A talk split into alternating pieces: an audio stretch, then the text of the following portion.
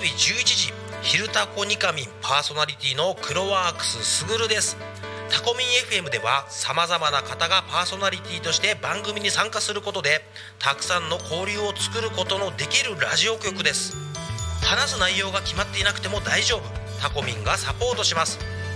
そしてパーソナリティ同士での番組の交流や限定イベントに参加することもできちゃう。ラジオ番組をやってみたかった方やたくさんの人との交流を持ちたい方応募お待ちしております。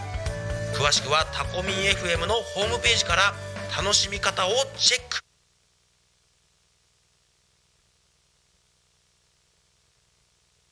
のぞみ今何時？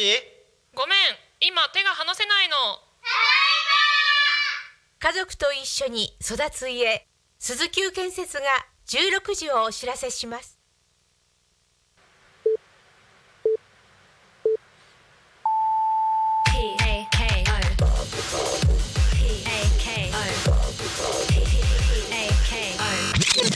タコミン FM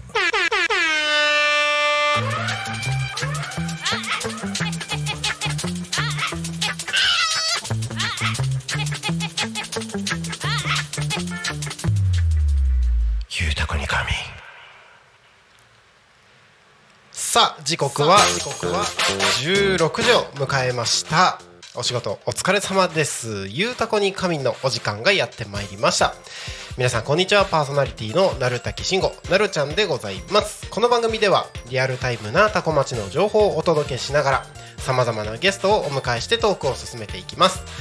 タコミ FM は手段はラジオ。目的は交流をテーマにタコを中心に全国各地さまざまな人がラジオ出演を通してたくさんの交流を作るラジオ局です。井戸端会議のような雑談からみんなの推し活を語るトーク行政や社会について真面目に対談する番組など。月曜日から土曜日の11時から17時までさまざまなトークを展開していきます。パーソナリティとしてラジオに出演するとパーソナリティ同士で新しい出会いや発見があるかも。タコミ FM はみんなが主役になれる人と人をつなぐラジオ局です。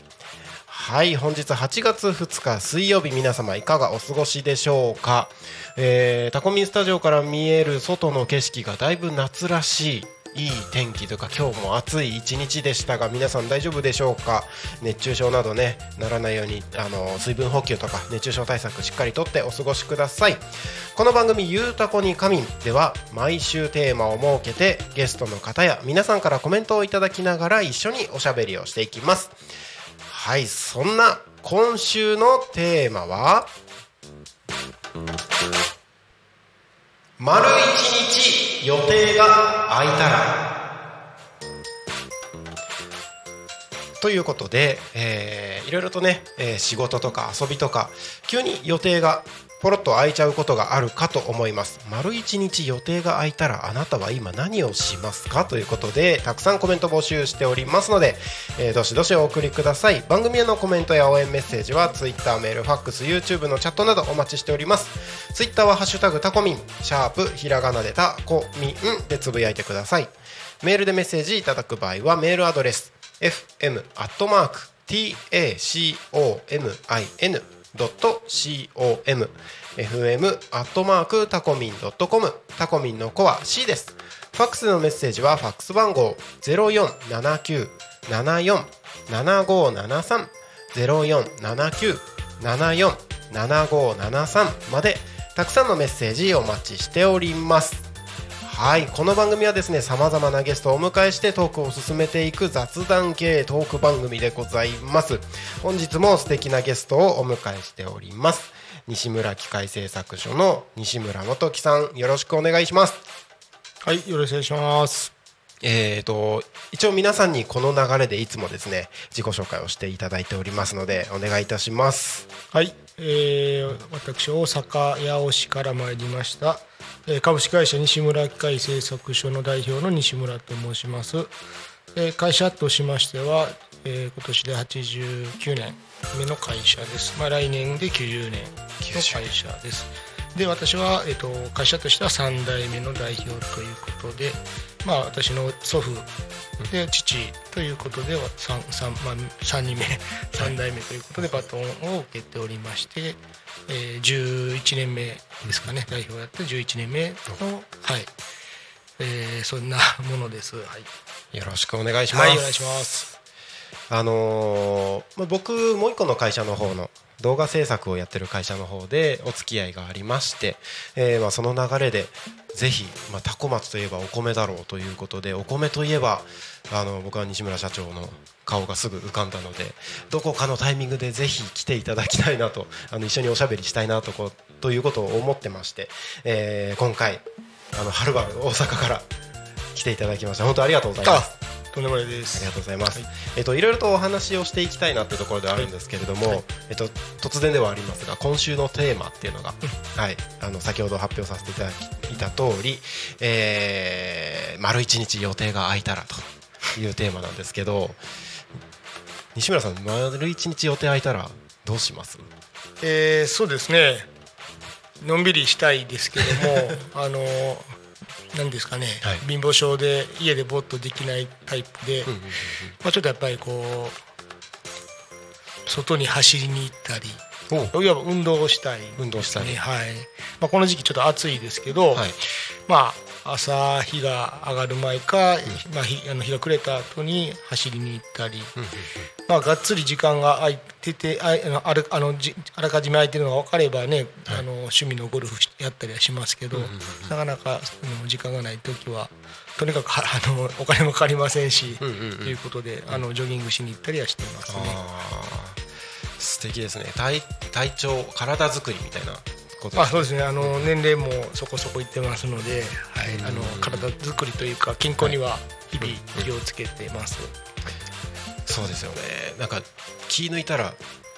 結構最近僕ダラダラしがちなんですけど あの気抜いたら体結構すぐなんだろう体重増えたりとかありますよね、そうですね。まあ、健康診断は毎年ね、はい。会社でやってまいますけども、やっぱりあのさこの1年間サボったなと思ったら体重増えたり あとまあ体重だけじゃなくていろんな数値がはい。悪くなったりねやっぱしますし、まあ、体って正直だし、はい。あの普段の食べれるものも気をつけないといけないし、まあ、やっぱ運動大事かなと、まあ、あのこの年になって、この年になったらようやく感じたなっていうところですね。そうなんですね、まあ、いろいろ意識していかないとっていうところでもありますもんね。はい、ありがとうございます、えーリスナーの皆様からもどしどしコメントお待ちしておりますのでよろしくお願いします、えー今週のテーマは丸一日予定が空いたらというテーマでお話をしています今週のテーマに関係なくてもですね、えー西村社長と僕がお話をしている中で気になることなどあればどしどしお送りください。もう一度改めてご案内いたします。番組へのコメントや応援メッセージは Twitter メールファックス YouTube などよろしくお願いします。Twitter はハッシュタグタコミン。シャープひらがなでタコミンでつぶやいてください。メールでメッセージいただく場合はメールアドレス fm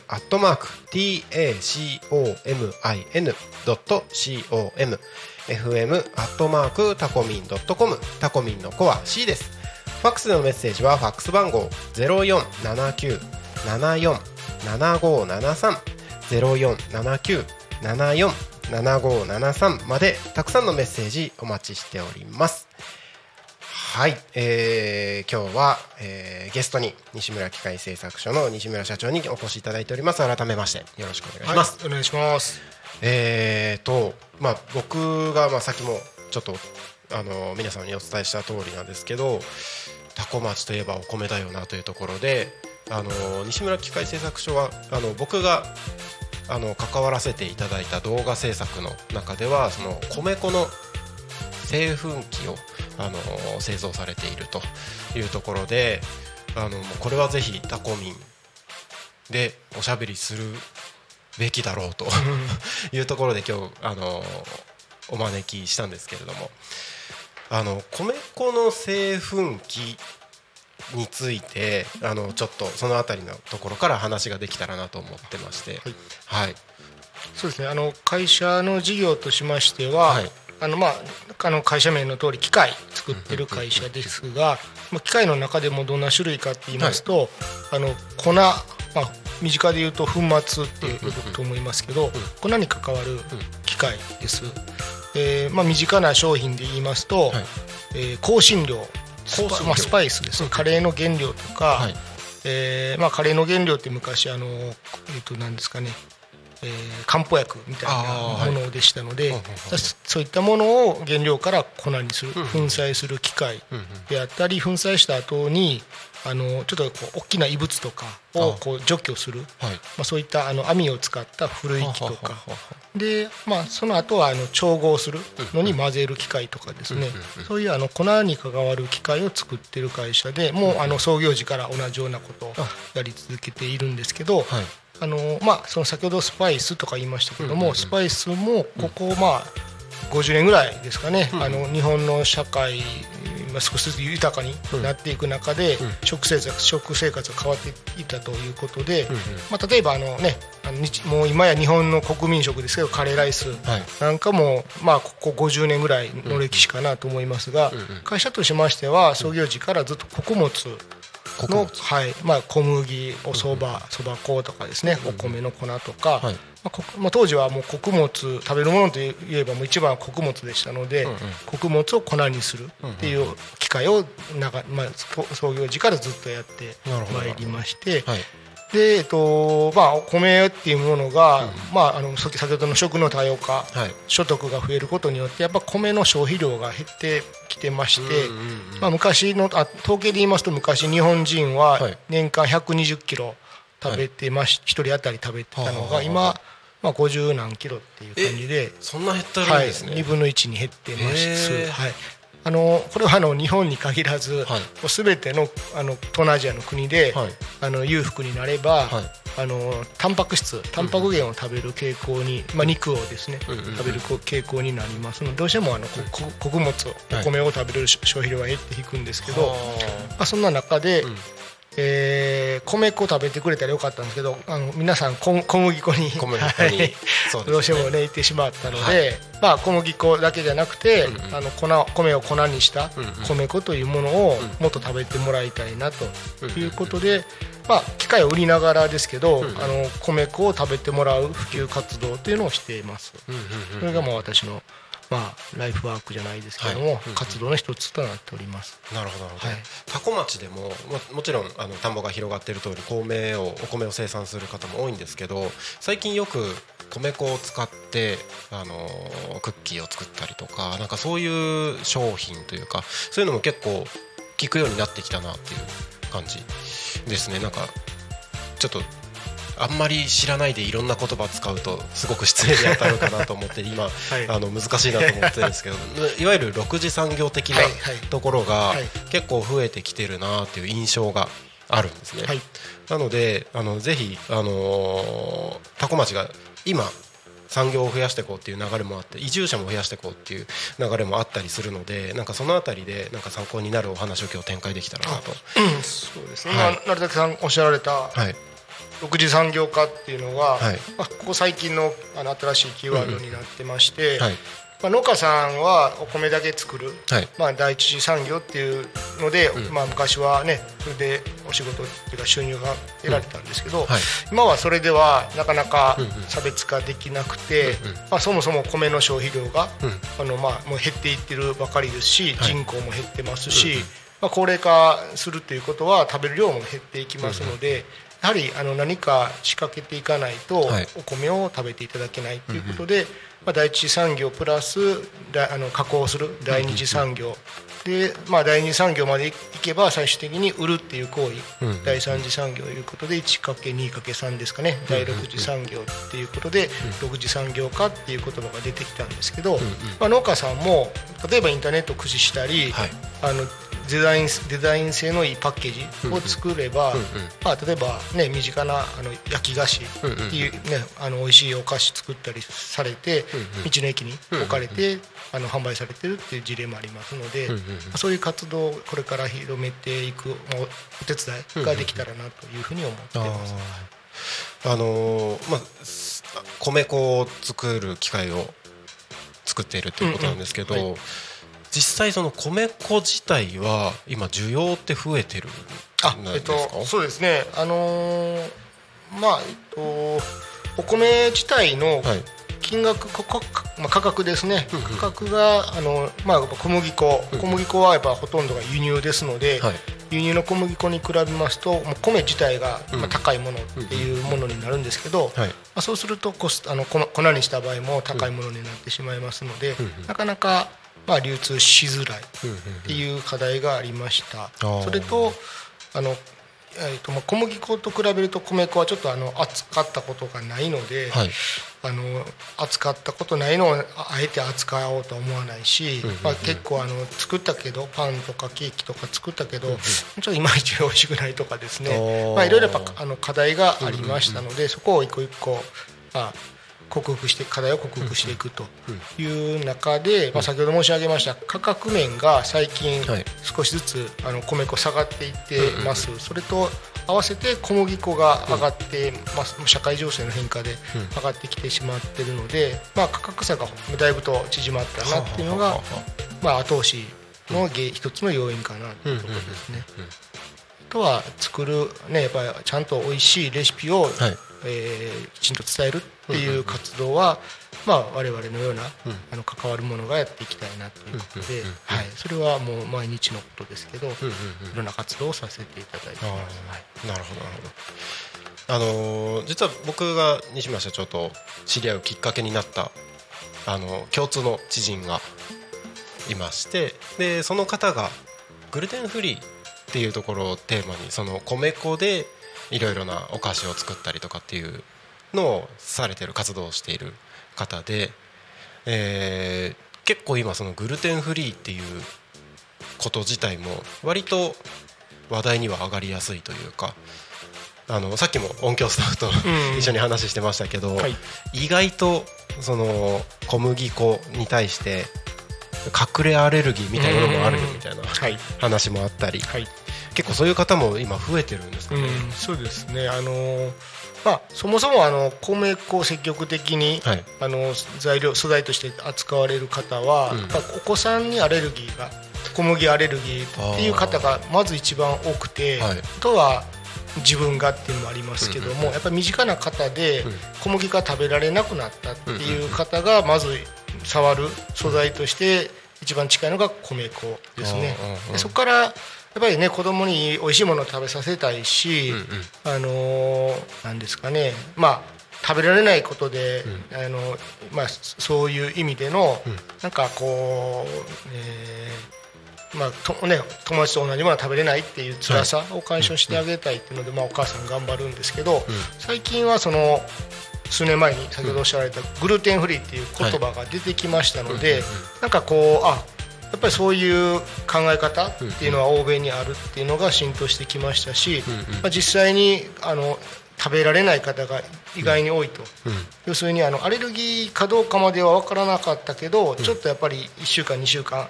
えー小麦を抜いてみたら、はい。あの体調が良くなったというお話はあの実際聞きますので、まあ、その隠れアレルギーっていう方は意外に多いなというところですね。結構いるんですね。そうですね。あのーやっぱりあの日本人はもともと小麦粉を食べる文化があんまなかったっていうのもあると思いますし、逆に欧米の、ね、人たちはもう小麦粉を食べるのが当然ですけども、そういった方でも最近やっぱりアレルギーが出てきたりで、あの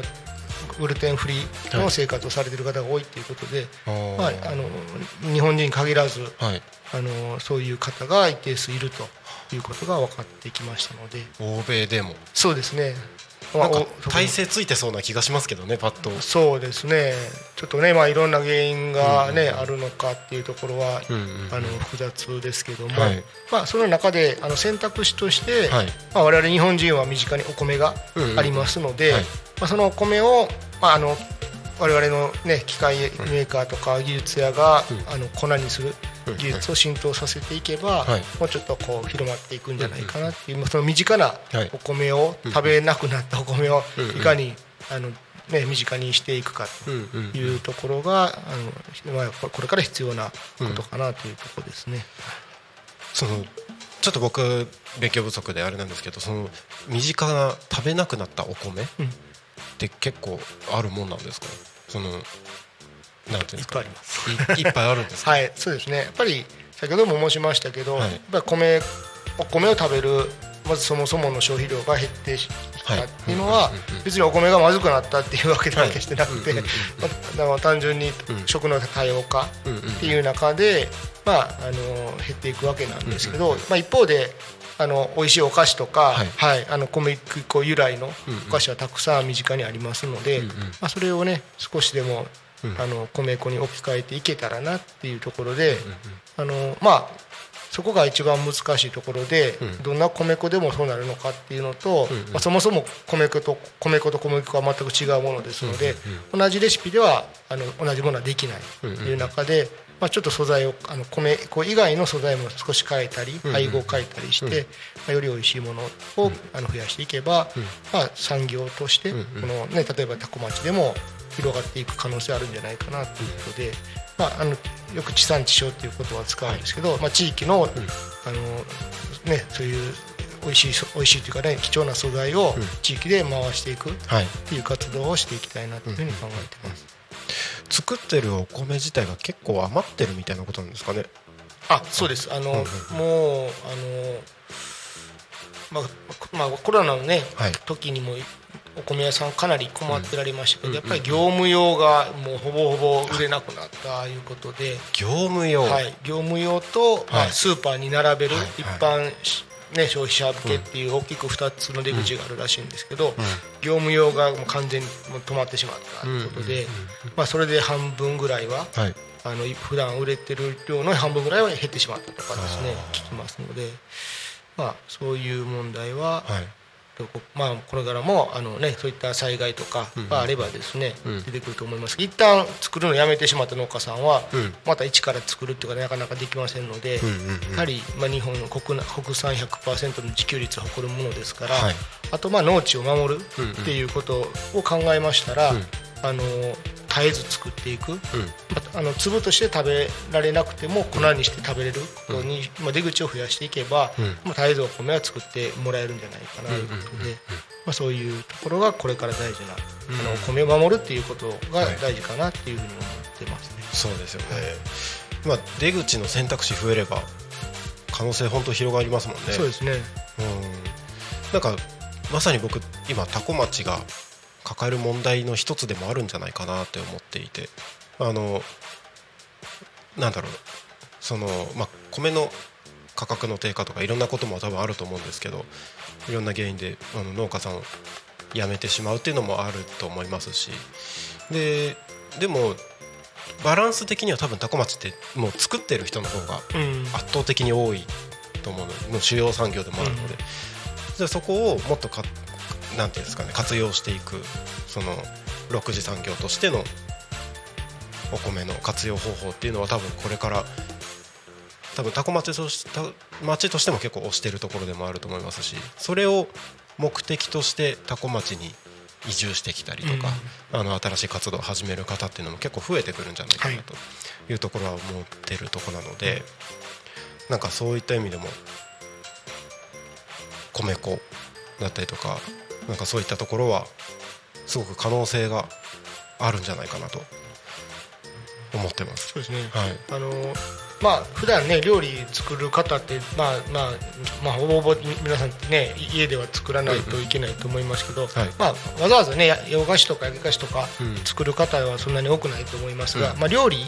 では結構使えましてですね、まあ、あの家でね揚げ物する方も少なくなってきてますけども、はい。揚げ物に使えますし、まあ、あの米粉は小麦に比べて油の水吸油率が少ないので、あのカラッと揚げられる、まあ、ヘルシー。油の減る量も少なくて済みますから、結構揚げ物なんかにもあの向きますので、あとはまあとろみ漬けとか、はい。そういうスープ系にも向きますのでまあまあ、家庭にねあの小麦粉があるようにあの同じように米粉もあの置いていただいたら、それだけで消費が増えるかなと思いますので、そういった意味でもねあの地元の、ね、多古町の米を、えー米粉にして、あのこ家庭で使うっていう流通の流れができたら、ある一定量は使っていただける消費していただけると思いますのでそうですよね。まずはそういうね流れを作っていければなと思いますね。なんか米粉でよく聞くのはやっぱお菓子系なんですけどやっぱ料理の中でも結構使使い道はあるんですね。そうですね、あのうちの、まあ、家ももう小麦粉がなくなってしまって米粉だけですけど、全然全く困らないです、ね、あそうなんですね、そういえばこの間音響の大ちゃんも唐揚げをあはいはいこあ小麦粉じゃなくてはいはい。米粉でってはいう話してました、えーもうあのなんですかね。まああのカラッと上がるってはいいうところも含めて、うんうん。あの時間経っても、うんうん。あのふやけない、うんうん。カリッと感はずっと残ってますので、そうなんですね、はい。まあ、片栗粉にちょっと近いですかね。なるほどなるほど。はい、ので、まあ、片栗粉を普段使われる方は、はい。まあ、あの同じような感じで使えますので、うんうんうん。あの米粉っていうのも、ね、もし身近に売ってれば使ってもらいたいなと思いますね。なるほどなるほどありがとうございますあのー時間が経つのは早いものでも う16時25分になろうとしているところですので一旦ここでコーナーを挟みまして気象交通情報のコーナーに行って、えー後半のところでまたさらに詳しくお話しできればと思いますので後半もよろしくお願いします、ありがとうございます。よろしくおはい願いします。よろしくお願いしますそれではここでタコ町の気象情報からお伝えします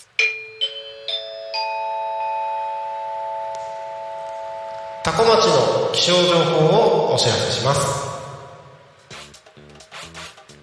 8月2日水曜日16時20分現在のタコ町の気象情報をお伝えいたします。本日の天気は晴れ、えー最高気温は34度となりました、えー降水確率は10%、えーこの天気は明日も続きますね。明日の天気は晴れ時々曇り。予想最高気温は34度。予想最低気温は25度。降水確率は午前10%午後20%という予報になっております。うだるような暑さが続きます。熱中症に警戒しながらお過ごしください、えー夏本番の強い日差しが照りつけます。えーこまめに水分補給をするなど昼夜問わず万全な対策を行ってくださいと案内が出ております。えー昨日はねあの雷とか雨とかが結構あのところによってはすごかったですけれども打って変わって晴れがここ数日はそうここ数日は続く予報になっております。日曜日まで晴れ間が続いて来週月曜日からちょっと雨がまたちらほらとみたいな予報になっております。熱中症対策十分に気をつけてお過ごしください。気象情報は以上です。次に交通情報に参ります。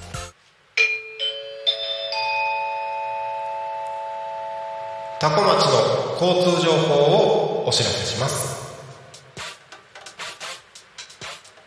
8月2日16時20分現在の主な道路の交通情報です。現在事故の情報はありません。通行止めや規制の情報もありません。渋滞の情報もありません。今日も多古町は平和です。えータコミンスタジオから見る外の景色は、えー、と先ほどまであった雲もだいぶなくなってなんか上空風が強そうな雲が出てますけれども、あのー結構暑い日差しが降り注いでます。あのこの時間になるとタコミンスタジオは西日がガンガン差してくるんですけどもだいぶ部屋の中も暑く、えー部屋の温度計は今31.2度を指しております。暑いですね。えーっと目の前の交通情報は、えー、と国道296号は順調に流れてますね。特に渋滞とかも出てなさそうなので、えー安全運転でご通行の方よろしくお願いいたします。気象交通情報は以上です。ただいま時刻は16時28分になろうとしているところでございます。本日はゲストに西村機械製作所の西村社長にお越しいただいております。改めましてよろしくお願いします、はい、よろしくお願いします。えーちょっと前半のところではあの米粉についてだったりとか、えーそういった話をしてきましたけれども米粉を作る機械製粉機。自体は、えっとん？製粉機とかは、えっと、多分多分もともとずっと会社として作られてたっていう話だったんですけど米粉はこ米粉もずっと、米粉向けの製粉機っていうんですかね？あ、はい。はい、は昔から、えっと、いや、えっと、20年ほど前に、はい。この小麦粉に変わる米粉っていうものをはい。きちんとその企画化していこうっていう中で、まあ、それそのための製粉機を作りましょうそれ以前は、はい。あのそば粉とか小麦粉とか穀物の粉っていうのはあのずっと機械としては、さわあのその製粉、製粉機としては作ってたんですけど、えっとまあ、その以前はもともと米粉って上新粉とか団子用のは粉は。はい。としてはもうね、あのもうすごい昔から多分あったと思いますし、はい粉っていう字がね米編なので、あそうですよね。あのはい、もう粉イコール米粉だったと思いますが、まあ、昔は多分石臼みたいなので、はい。ガリガリガリガリガリガリ。あの家で粉にしてたんじゃないかなと思い、あの余ったねお米なんかを使ってで、それをおばあさんがね団子とか当時作ったりしてたんじゃないかなと思います。でそういった、い。まあ石臼みたいなはい。を昔昔は我々も作っておりまして、でまあねやっぱりそのご団子を食べる文化自体もはい。季節感がなくなったりするとやっぱり減っていってですね。まあやっぱり昔に比べたらあのそういった季節を感じる和菓子っていうのは減っていってまあ我々の仕事も減っていったわけなんですけどえっとまあじょその和菓子としての米粉っていうものがまあ減っていく中ではい。あのまあ我々が長年今もそうですけどあの仕事としてやってるのはおせんべいっていう、まあ、おせんべい用の米粉ですね、はい。これはもう昔から、まあ、あの和菓子用の米粉とはまたちょっとちょっとちょっと違うっていうのがあるんですけど、まあ、身近に今スーパーでも、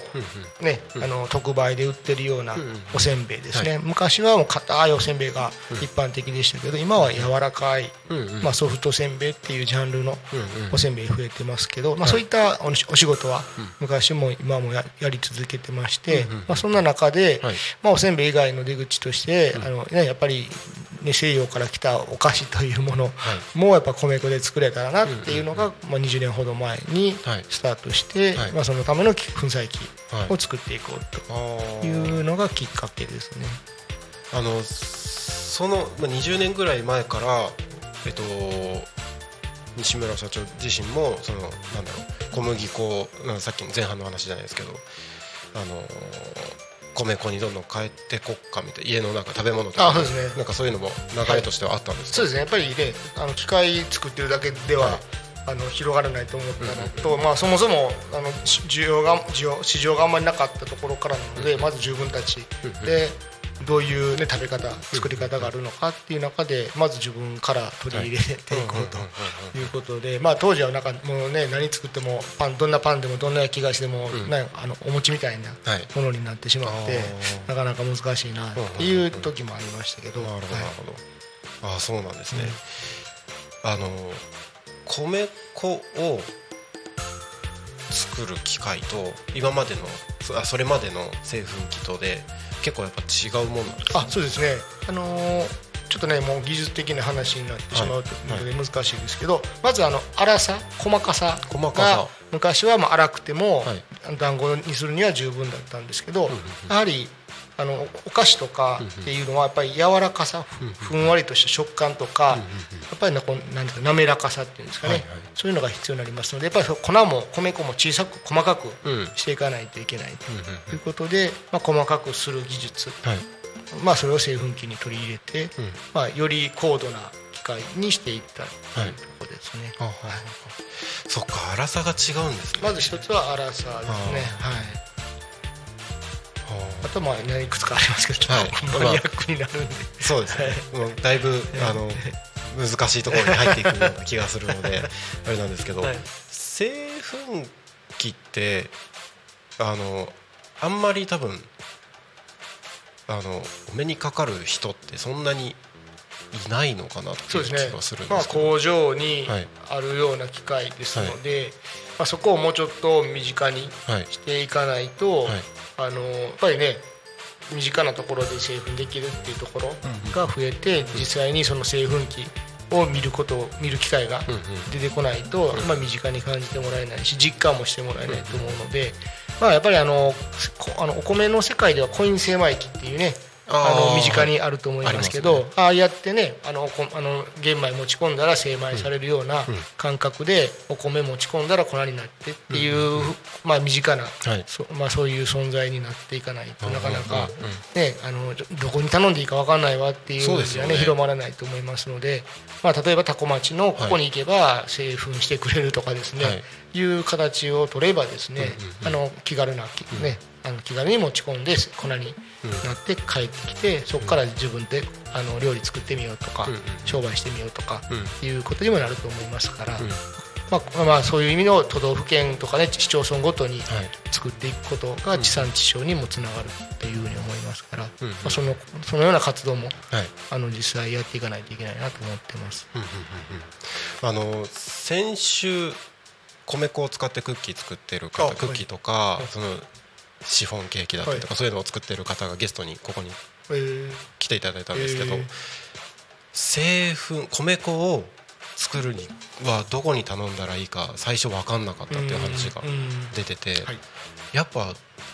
そこまずつまずくところなんだそうですね。っていのがあのーそこなんです。全然今はまだそんなに普及してない感じなんですかね。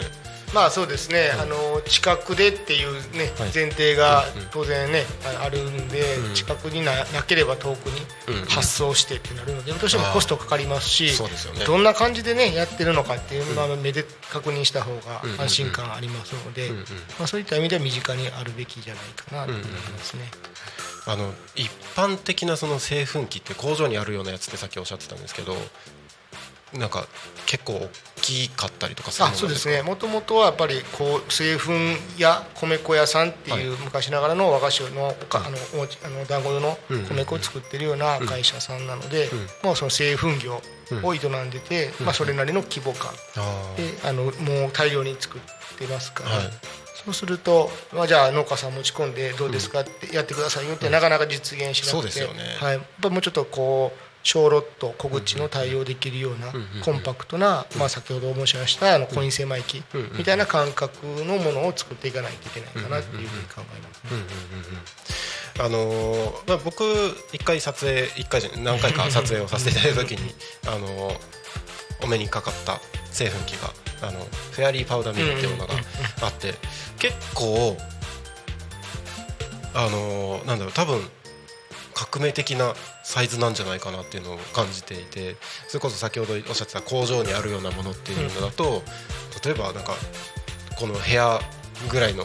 大きさだったりとかっていうものなのかなっていうイメージなんですけど。まあ、当時はそれぐらいの規模でないと、はい。あのー作れなかったし、コンパクトになかなかできる技術がなかったんですけど、まあ、そのおっしゃっていただいた小型化フェアリーパウダーミルっていう小型のあの製粉機をはい。7年前に開発しまして、今はそれを重点的に広めようっていうことで、まあ、厨房機器サイズっていうんですかねそうですよね。はい。うん、パン屋さんとかケーキ町のケーキ屋さんに置いていただけるような厨房機器、まあ、あのオーブンとか冷蔵庫みたいはない。サイズですので、そうですよね。それが身近にあれば、まあ、じゃあそこのねあのケーキ屋さん行ってあのうちこ米を粉にしてよっていうことも実現可能かなっていうふうに考えますので、そうですよね。まあ、はい、そういった形を、ね数多く作っていきたいなと思ってます。なんかあのサイズでできるんだっていうのを僕は結構結構びっくりしたんですけどあの、まあ、ラジオで聞いてる方ちょっとむ想像するの難しいかもしれないですけど背の低い冷蔵庫あそうですね。みたいな感じですよね。そうですね。うん、であの YouTube 見てる方多分分かると思うんですけどこのテーブルよりも多分 幅幅このテーブルぐらいですかね。えっといやこれのもうちょっと3分の2ぐらいですね。もうちょっとちっちゃいですよね、はい。ぐらいのサイズでできるはい。ってことを考えると、なんだろうそれこそお店の厨房に置けるぐらいのレベルですよね。そうですね。うん。って考えると、まあ、あれが、まあ、いろいろなところにどんどん普及していけばもう気軽に米粉をちょっと小ロットから今日このメニュー出そうみたいなところからできるってことですよね。結構革命的なんじゃないですか。その、はい。業界としてもあんまりはいなないですよねその その通りって私が言うのもあれですけど、はい。はい。まあ、実際そうなってもらいたいので、はい。まあ、実際そういう形であの、設備と設備されて、うんうんまあ、じ自分の、ね、お店だけじゃなくて、はい。近隣の方の,、あのお米も粉にしてあげてるっていう方も増えてますので、あはいまあ、半分はじじあの自分の商売用はい。ですね、おお菓子作ったりっていうのと、まあ、空いてる時間あの動いてない時間は、はい。あの近隣の方のお米セーフにしてあげることができますので、まあ、そそうやって広まっていけばなと思いますね。そうですよね。あのー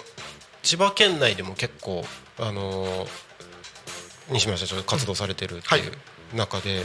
この近くだとどの辺えっ、と,、えー、と言っていいのかな？あ近くにあね。あの近くにあの、はい。最近はい。導入していただいたところがありまして、はい。はいあのお米屋さんがお米屋さん。あのお米だけではっていう中で粉にしてお菓子パン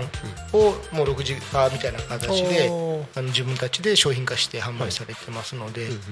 そこにあの私が言えばはい。皆さんの声が粉になるんじゃないかなと 思いますので。まあ多分今はい。あの立ち上げたばっかりなのでその余裕はないのかもしれませんけどある程度ね時間経てばあの受け入れあのね受け入れていただけるんじゃないかなと思いますので。あなるほどあれ7年前でしたっけ？そうですね開発は7年前ですね。結構あれですねあれだけちっちゃくするのもそれあのそ今まだ立ち上げて間もないっていうところもあるんですけど、結構大変なことも多いですよねきっと。そうですね。まあでもあの、はい、7年経っていろいろマイナーチェンジというか、あの不具合不具合というかね、あの扱い方が難しいとかも、はい。あの言われたりしたので、まあ、改善改善していきまして、もうほぼほぼ確立された機械でしてあの、はいあのパートの方でも使えるような、あの簡単な操作でできますので、はいなるほど。じゃあ結構もう誰でも扱えるレベルになってそうですね。もう今やそういう形で扱えることになったので、はい。あとはもう数を増やしてあの普及をはい。たくさんしていかないといけないですし、まあ、あの粉にして終わりではないので、米粉にした後にどういうものができるかっていうそのレシピをきちんと提案していかないと、いや作ったけど売れないわっていうのはねあのね、まあ、もちろんそうなるかのと思いますから、何を作るかっていう、それでもって収収あの収入が増えるようなはい。そういうビジネス展開をやっぱり考えていかないと。そうですよね。結局粉だけあっても何作るか分か らなければレパートリーとか何ができるのかっていうのはまだ想像つかない方も結構いそうですよね、そうですね、まああの一番最近の成功事例は、焼きえっと、洋菓子焼き菓子はい。です小麦粉で作ったはい。パンとか、まあパンまあ、パン以前にはまずや焼き菓子ですね。クッキーとか、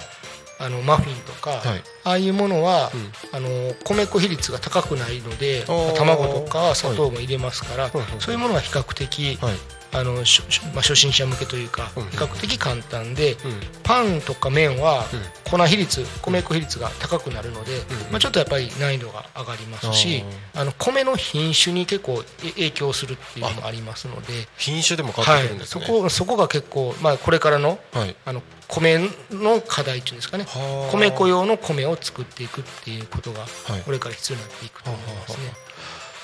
品種でそんなに変わるんですね。そうそうなんです。びっくりです。なので年に3回ぐらい米取れたらいいのになと思うんで。すけど、はい、年に1回しか取れませんので。ね。はい、あのー米今までその小麦粉で作ってたようなもので米粉だと難しいものってまだまだ結構ある数ですか？それとももうほとんどない、えーまああのねあのグルテンが入ってるっていうのが小麦なんですけど、はい。米粉にはグルテンが入ってないからゆえに、あのちょっとこうつながりが弱いっていうのがよく言われますので、はい。まあ、パンだと膨らみが悪いとか、例えば焼き菓子だと、あの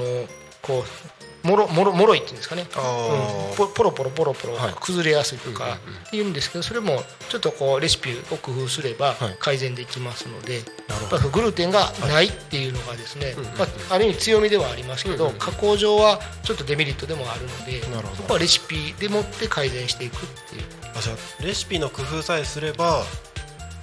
作れないものってほあんまりもう今のあのやっぱり日本人の素晴らしさといいますか技術力の向上心というんですかね、はい。うんうんうんやっぱりそういう食べるものに対する貪欲さっていうのはすごいなと思いますし、まあ、料理の先生はいの日々ねこうこうなんですかねレベルアップっていうのもあってですね、まあ、それがやっぱ横展開で、はい。あの広がっていってますので、やっぱり作る技術力は年々上がっていってますね。そうなんですね、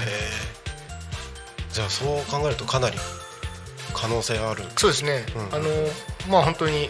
えー知っていただければ、はい。そう皆さんやっていけるんじゃないかなと思いますので、なるほど。あの今日ここにお持ちいただいている資料であの今ちょっと気になってるんですけど米粉料理教室っていうのが。はい。すみません。ちょっとあの言っていただいてあありがとう。いえこちらは？はい。ちょっとまああの先ほど申し上げました、やっぱ広めるための料理教室とか、はい。レシピを作るっていうことも我々の方で、まあ、少しでもお手伝いできたらなということで、まあ、うちの会社として、はい。あの会社の食堂を使って月に1回、あの料理の先生を呼んで、はい。で毎回毎回生徒さん生徒さん、いまあ、1回限りの,、あの生徒さんを募集して、でそこで料理教室してます。でまあまあ、まずはこの身近なまあ会社の周りの身近な方はい。に知っていただいてっていう、まあ、そういう活動なんですけど、まあ、そういうのもねやっぱり全国に、まあ、こう横展開じゃないですけど、はい。まあ、あの先生がいて身近に、ね、先生がいて、はい。まあ、あのみ身近に米粉の料理食べたいわとか作りたいわっていう方がいらっしゃれば、はい。あのまあ、イベントとしても成立しますので、そういったことを全国広がっていけば、まあ、あの裾野が広がるんではないのかなということで。はい。結構毎回毎回皆さん喜んでいただきますし、あの一般の家庭の方もいれば、はい。事業者の方もいらっしゃったりであそうするとね自分とこのお店のレシピ開発のヒントにしようかなっていう方とかですね、いらっしゃって、まああの一回こっきりの講習なんで、まあ、あのそこできっかけをつく掴んでいただければなっていうこととそこからもう先生と仲良くなっていただいて、そうですよね。個人的に、あのね、そういう受講していただくきっかけになればなと思いますので、なるほどなるほど。これ社員えっ、と大阪の方の。そうですね、はい。大阪ではありますので、まあそれをね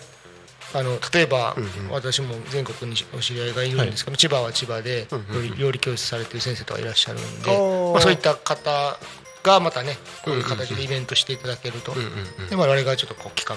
手伝ったりすることもできますし、場所もねちはい。ょっと確保しないといけないんですけど、いやいいですね。なんかこういうのがあるとあそっかこう米粉でこういうのも作れるんだっていうのを、うん。うん認知する。そうですねきっかけに結もなりね。構あのお子様が必ず大体いつも来ていただくんですけど、お子様と一緒にお母さんやるとですね、まあ結構もう一回家でやってみようとかですね、あれ美味しかったし私やってみたいわっていう形で、結構お子さん喜んでやっていただけますし、まあ、小麦粉と違って米粉の方が結構失敗しづらいとかですね、あい。うのも失敗しづらい？はい、ありますのあで、そうなんですね、はい、そういうのもね知っていただけると、ね。はい、へえなんか今ここにあの第何回とかってあのーそれぞれ作ったメニューみたいなのが出てるんですけどあこれも作れるんだみたいな結構そうですね。まああのちょっとプロにおねプロのねあのパティシエさんお願いしたのはシュークリーム、シュークリームとか。はい、それは皆さん喜んでいただけましたね。できるんですね、はいちょっとした工夫で、はい。こうね、小麦粉だとこのレシピだけど小麦米粉の場合はこっちこういうレシピにすれば、はい。マック膨らむよとかですあねー。なるほど。いやー。面白いですね。そうですね。なんか米粉ってまだまだ知らない世界うん。だっていう人が多分多いと思うのでそういう人たちになんか米粉の面白さみたいなのがどんどん伝わるといいですね。そうですね、まあ、それも一応原材料の米ははい。地元の八尾さんの農家、八尾の農家さんから仕入れてまして、やっぱりねそこで身近にかあのそのお米自体も地元のお米使ってますから、はい。うんうんまあ、そういうので身近に感じていただいて、でそその米粉どこで買えるのっていうちょっとね、はい。そういうきっかけにもして、まあ、うちに来ていただいたら、はい。あの買っていただきますよという形をとってますので、まあ、そういう活動がはい。全国に広げられたらなとは思ってますね。これあれですか？その西村機械製作所さんの情報とか、その米粉関係の情報とかって知りたい方はどうやって調べたらあいいですかね？そうですね、はい。あの日々の活動ははい。インスタですかね、インスタ。はい、にアップしてます。あとまああの、はい。一般的な情報としてはホームページに上げてますので、まあ、会社としてのホームページがありますので、まあ、そこを見ていただいたら米粉だけの情報の,、はい。あの情報が取れるサイトがありますので、はい。あとはあのな、まあ、年に何回か展示会、ねまあ、これ企業向けの展示会ですけど、はい。まあ、そういったところにも、まあ、特に東京だとビッグサイトあと千葉幕張メッセはい。に出ることが多いので、まあ、そういった形でいろんな方と知り合って広めていこうふうに考えてます。わかりました。インスタは、えー、とどうやって検索したら？あすみません。あの私の名前名前であ検索していただいてあの元木ドット西村っていう、そのままのあ。あの それでやっていただいたらはいすぐ出てきますので。あとまあ会社のやつもあるんですけど、はい。どちらかというともう個人でやってる方が結構ああ本自当だ。自分のアドレスなんですあのアカウントなんで。こちらあそうです。ですよね。そうです元木西村ではい。元木ドット西村で出てきます。仕事じゃなくなってしまって。フォローさせていただきました、あ確かに。こちらのアカウントの中で結構あのー出てあの作ったものとかいろいろアップされてますので、はい。こちらをチェックしていただければと思います。えー早いものでもう50分になろうとしているところなんですけど、えっと、リスナーの方々にお伝えしたいことなどがあればぜひ最後に。あはい。あのはい。ちょっと今日はあのいろいろお話ねさせていただきましたのであのはいあの十分話させていただいたんで はい。まああのそうですね。千葉私まあ何年か住んでたこともあってですね、ああそうなんですか、まあ社会人になってからはい。7年ぐらいですかね、はい。千葉。まあ千葉っていうのは東京寄りの千葉ですけど、はい。住んでまして、はい。でたまたま知り合って結婚した家内も千葉で、まあ、なかなかね千葉に来ることが、まあ、最近はちょっとねプライベートで減りましたけど、昔は結構、えー家内の,、はい。あの実家はい。が千葉なので、まあ、あとその家内の実家っていうと田舎が千倉とかであっちの房総の一番先だったり、はい。まあなんか千葉には何か何かご縁があるのかなとか。そうだった思ったりして、まあ、そうは言ってもタコ町は初めて来ましたけど、はい。まああれですよねこの東総というかまあ北側の方ってなかなかそうですね。理由がないと来ないっていうところでもありますよね。まあ、でもなんか千葉って、はい。ねあの恵まれた、ね、場所っていうんですかね、うん。あのいろんな、ね、いあのそういう作物取れますし海が近いんで、はい、お魚美味しいですしそうですね。まあ、もうそういう食べるものには恵まれてるエリアっていうのと、ん。やっぱりしあの人口も多いので、はい。まあ、そういった意味での米の消費量も多いし、やっぱり流行に敏感なうん。エリアだと思いますし、うんね、東京にも近いので、はい。まあ、やっぱり東京に向けてはい。いろんな素材の供給地でもあるので、そういったね米粉の発信、ね、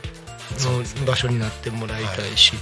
まあ、多古町に来れば美味しい米粉の、ね、何かあるよっていうので来て、ね、もらえるような、はい。そういうね場所になってもらいたいなとも思いますので、そうですね。はい。この辺りは特にあの今度圏央道もうん。開通するので。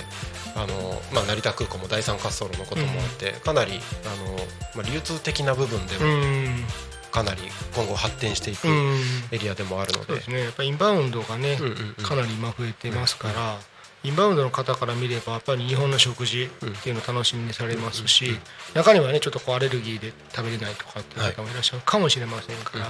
まあ、そういった意味で粉あ米粉っていうのをこうもっとね知っていただく機会も、ねあるんじゃないかなと思いますので、はい、そうですね。いやー今日ははるばる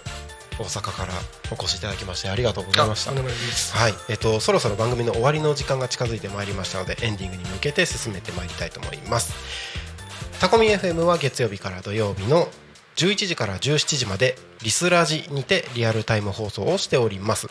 放送した番組はすべて YouTube と各種ポッドキャスト Apple、Spotify、Amazon Music、スタンド FM にて聞き逃し配信で楽しむことができます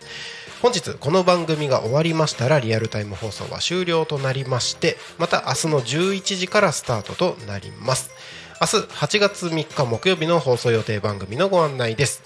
11時から12時昼の生放送「昼タコに仮眠」パーソナリティはグリコさん。ゲストにタコ町のダンス教室キッズダンス教室ですね。ハッピースターズの皆さんがお越し